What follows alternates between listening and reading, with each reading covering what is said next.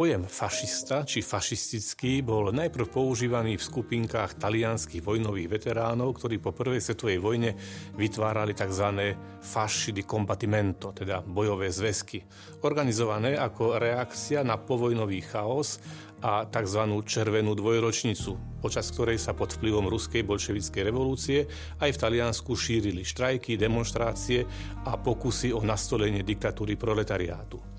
Prestrašená buržoázia, vlastníci pôdy, mestská, stredná vrstva a podnikatelia preto uvítali zásahy polovojenských uniformovaných jednotiek, ktoré v ich ponímaní mali opäť nastoliť poriadok. Idea násilne nastoleného poriadku, ktorý zabezpečí stabilitu a prosperitu, sa tak začala šíriť.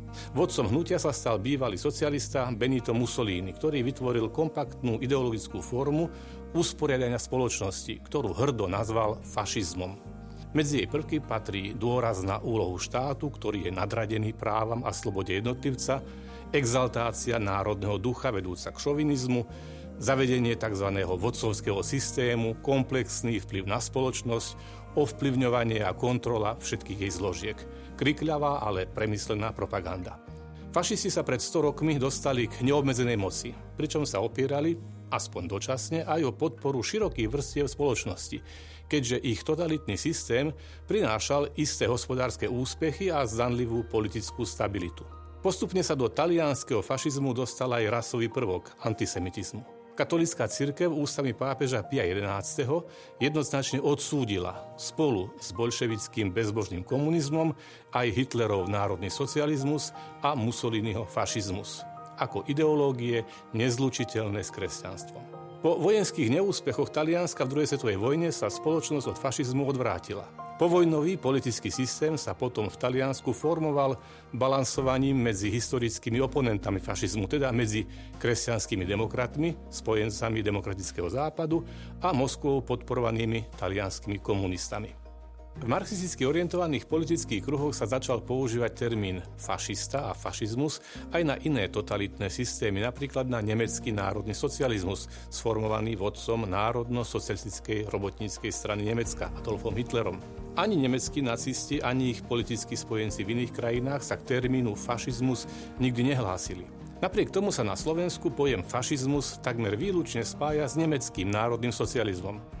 Súčasne sa používa aj na označenie politického usporiadania Slovenskej republiky v rokoch 1939 až 1945, ktoré sa radikálne odklonilo od parlamentnej demokracie, postupne prebralo prvky vodcovského princípu a otvorilo cestu aj radikálnemu antisemitizmu, ktorý ostal trvalou hanbou tejto etapy našich dejín. Keďže prezidentom Slovenskej republiky bol katolícky kňaz Jozef Tiso, a členmi parlamentu boli aj viacerí kňazi, tak povojnová marxistická historiografia nazvala tento politický systém dodnes používaným zjednodušujúcim neologizmom klérofašizmus. V súčasnosti sa termín fašista či fašistický už používa takmer výlučne v rámci politického boja pre politického oponenta, ktorý sa domnelo alebo skutočne hlási k nejakému aspektu fašizmu alebo nacizmu, rasizmu či šovinizmu, prípadne na niekoho, kto sa prikláňa k autoritárnemu spôsobu riešenia spoločenských problémov a čoraz častejšie aj ako všeobecné označenie kohokoľvek, s kým nesúhlasím alebo kto mi prekáža, teda ako nadávka. Niektoré formy súčasného tzv. antifašizmu sa mu začínajú v skutočnosti dosť podobať. Pri násilných demonstráciách neomarxistických či anarchisticky orientovaných skupín sa tak do fašistov nadáva policajtom, ktorí bránia drancovaniu a ničeniu verejného či súkromného majetku. To asi preto, že policajti nosia uniformu, udržujú poriadok a majú obušky. Aj preto napríklad americké antifašistické hnutie Antifa pred tromi rokmi niektorí politici navrhovali zaradiť na zoznam teroristických organizácií. Na východ od nás sa nálepka fašizmu tiež používa celkom účelovo. Putinovo Rusko zautočilo na Ukrajinu, lebo tam vraj vládnu fašisti. A ukrajinskí vojaci na oplátku vymysleli pre tých ruských neologizmus rašisti. Niekedy sa ujde nadávka fašista zo strany nazlosteného pubertiaka aj otcovi, ktorý nástojí na dosahovaní dobrých školských výsledkov a včasnom návrate z diskotéky.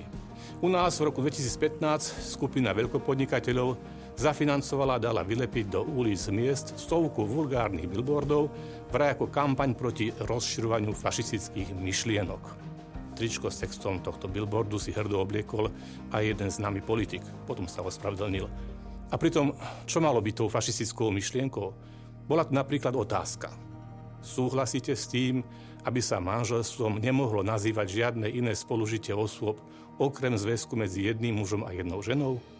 Už aj takáto samozrejmosť môže byť niekým onálepkovaná a napádaná, ako by to bol fašistický názor, že by teda po svete naozaj behalo niekoľko miliárd fašistov a potom sa v tom vyznaj. V podstate je dnes tento termín fašista fašizmus tak široko používaný a zneužívaný, že sa stráca jeho pôvodný význam a stala sa z neho nadávka. Pre jasnosť termínov, jazyka a myšlienok by bolo asi dobré začať používať slova v ich presnom význame a nebanalizovať označenia nebezpečných ideológií minulého storočia na povrchnú prvoplánovú diskvalifikáciu politických či ideových oponentov alebo dokonca na malicherné či zavádzajúce nadávky.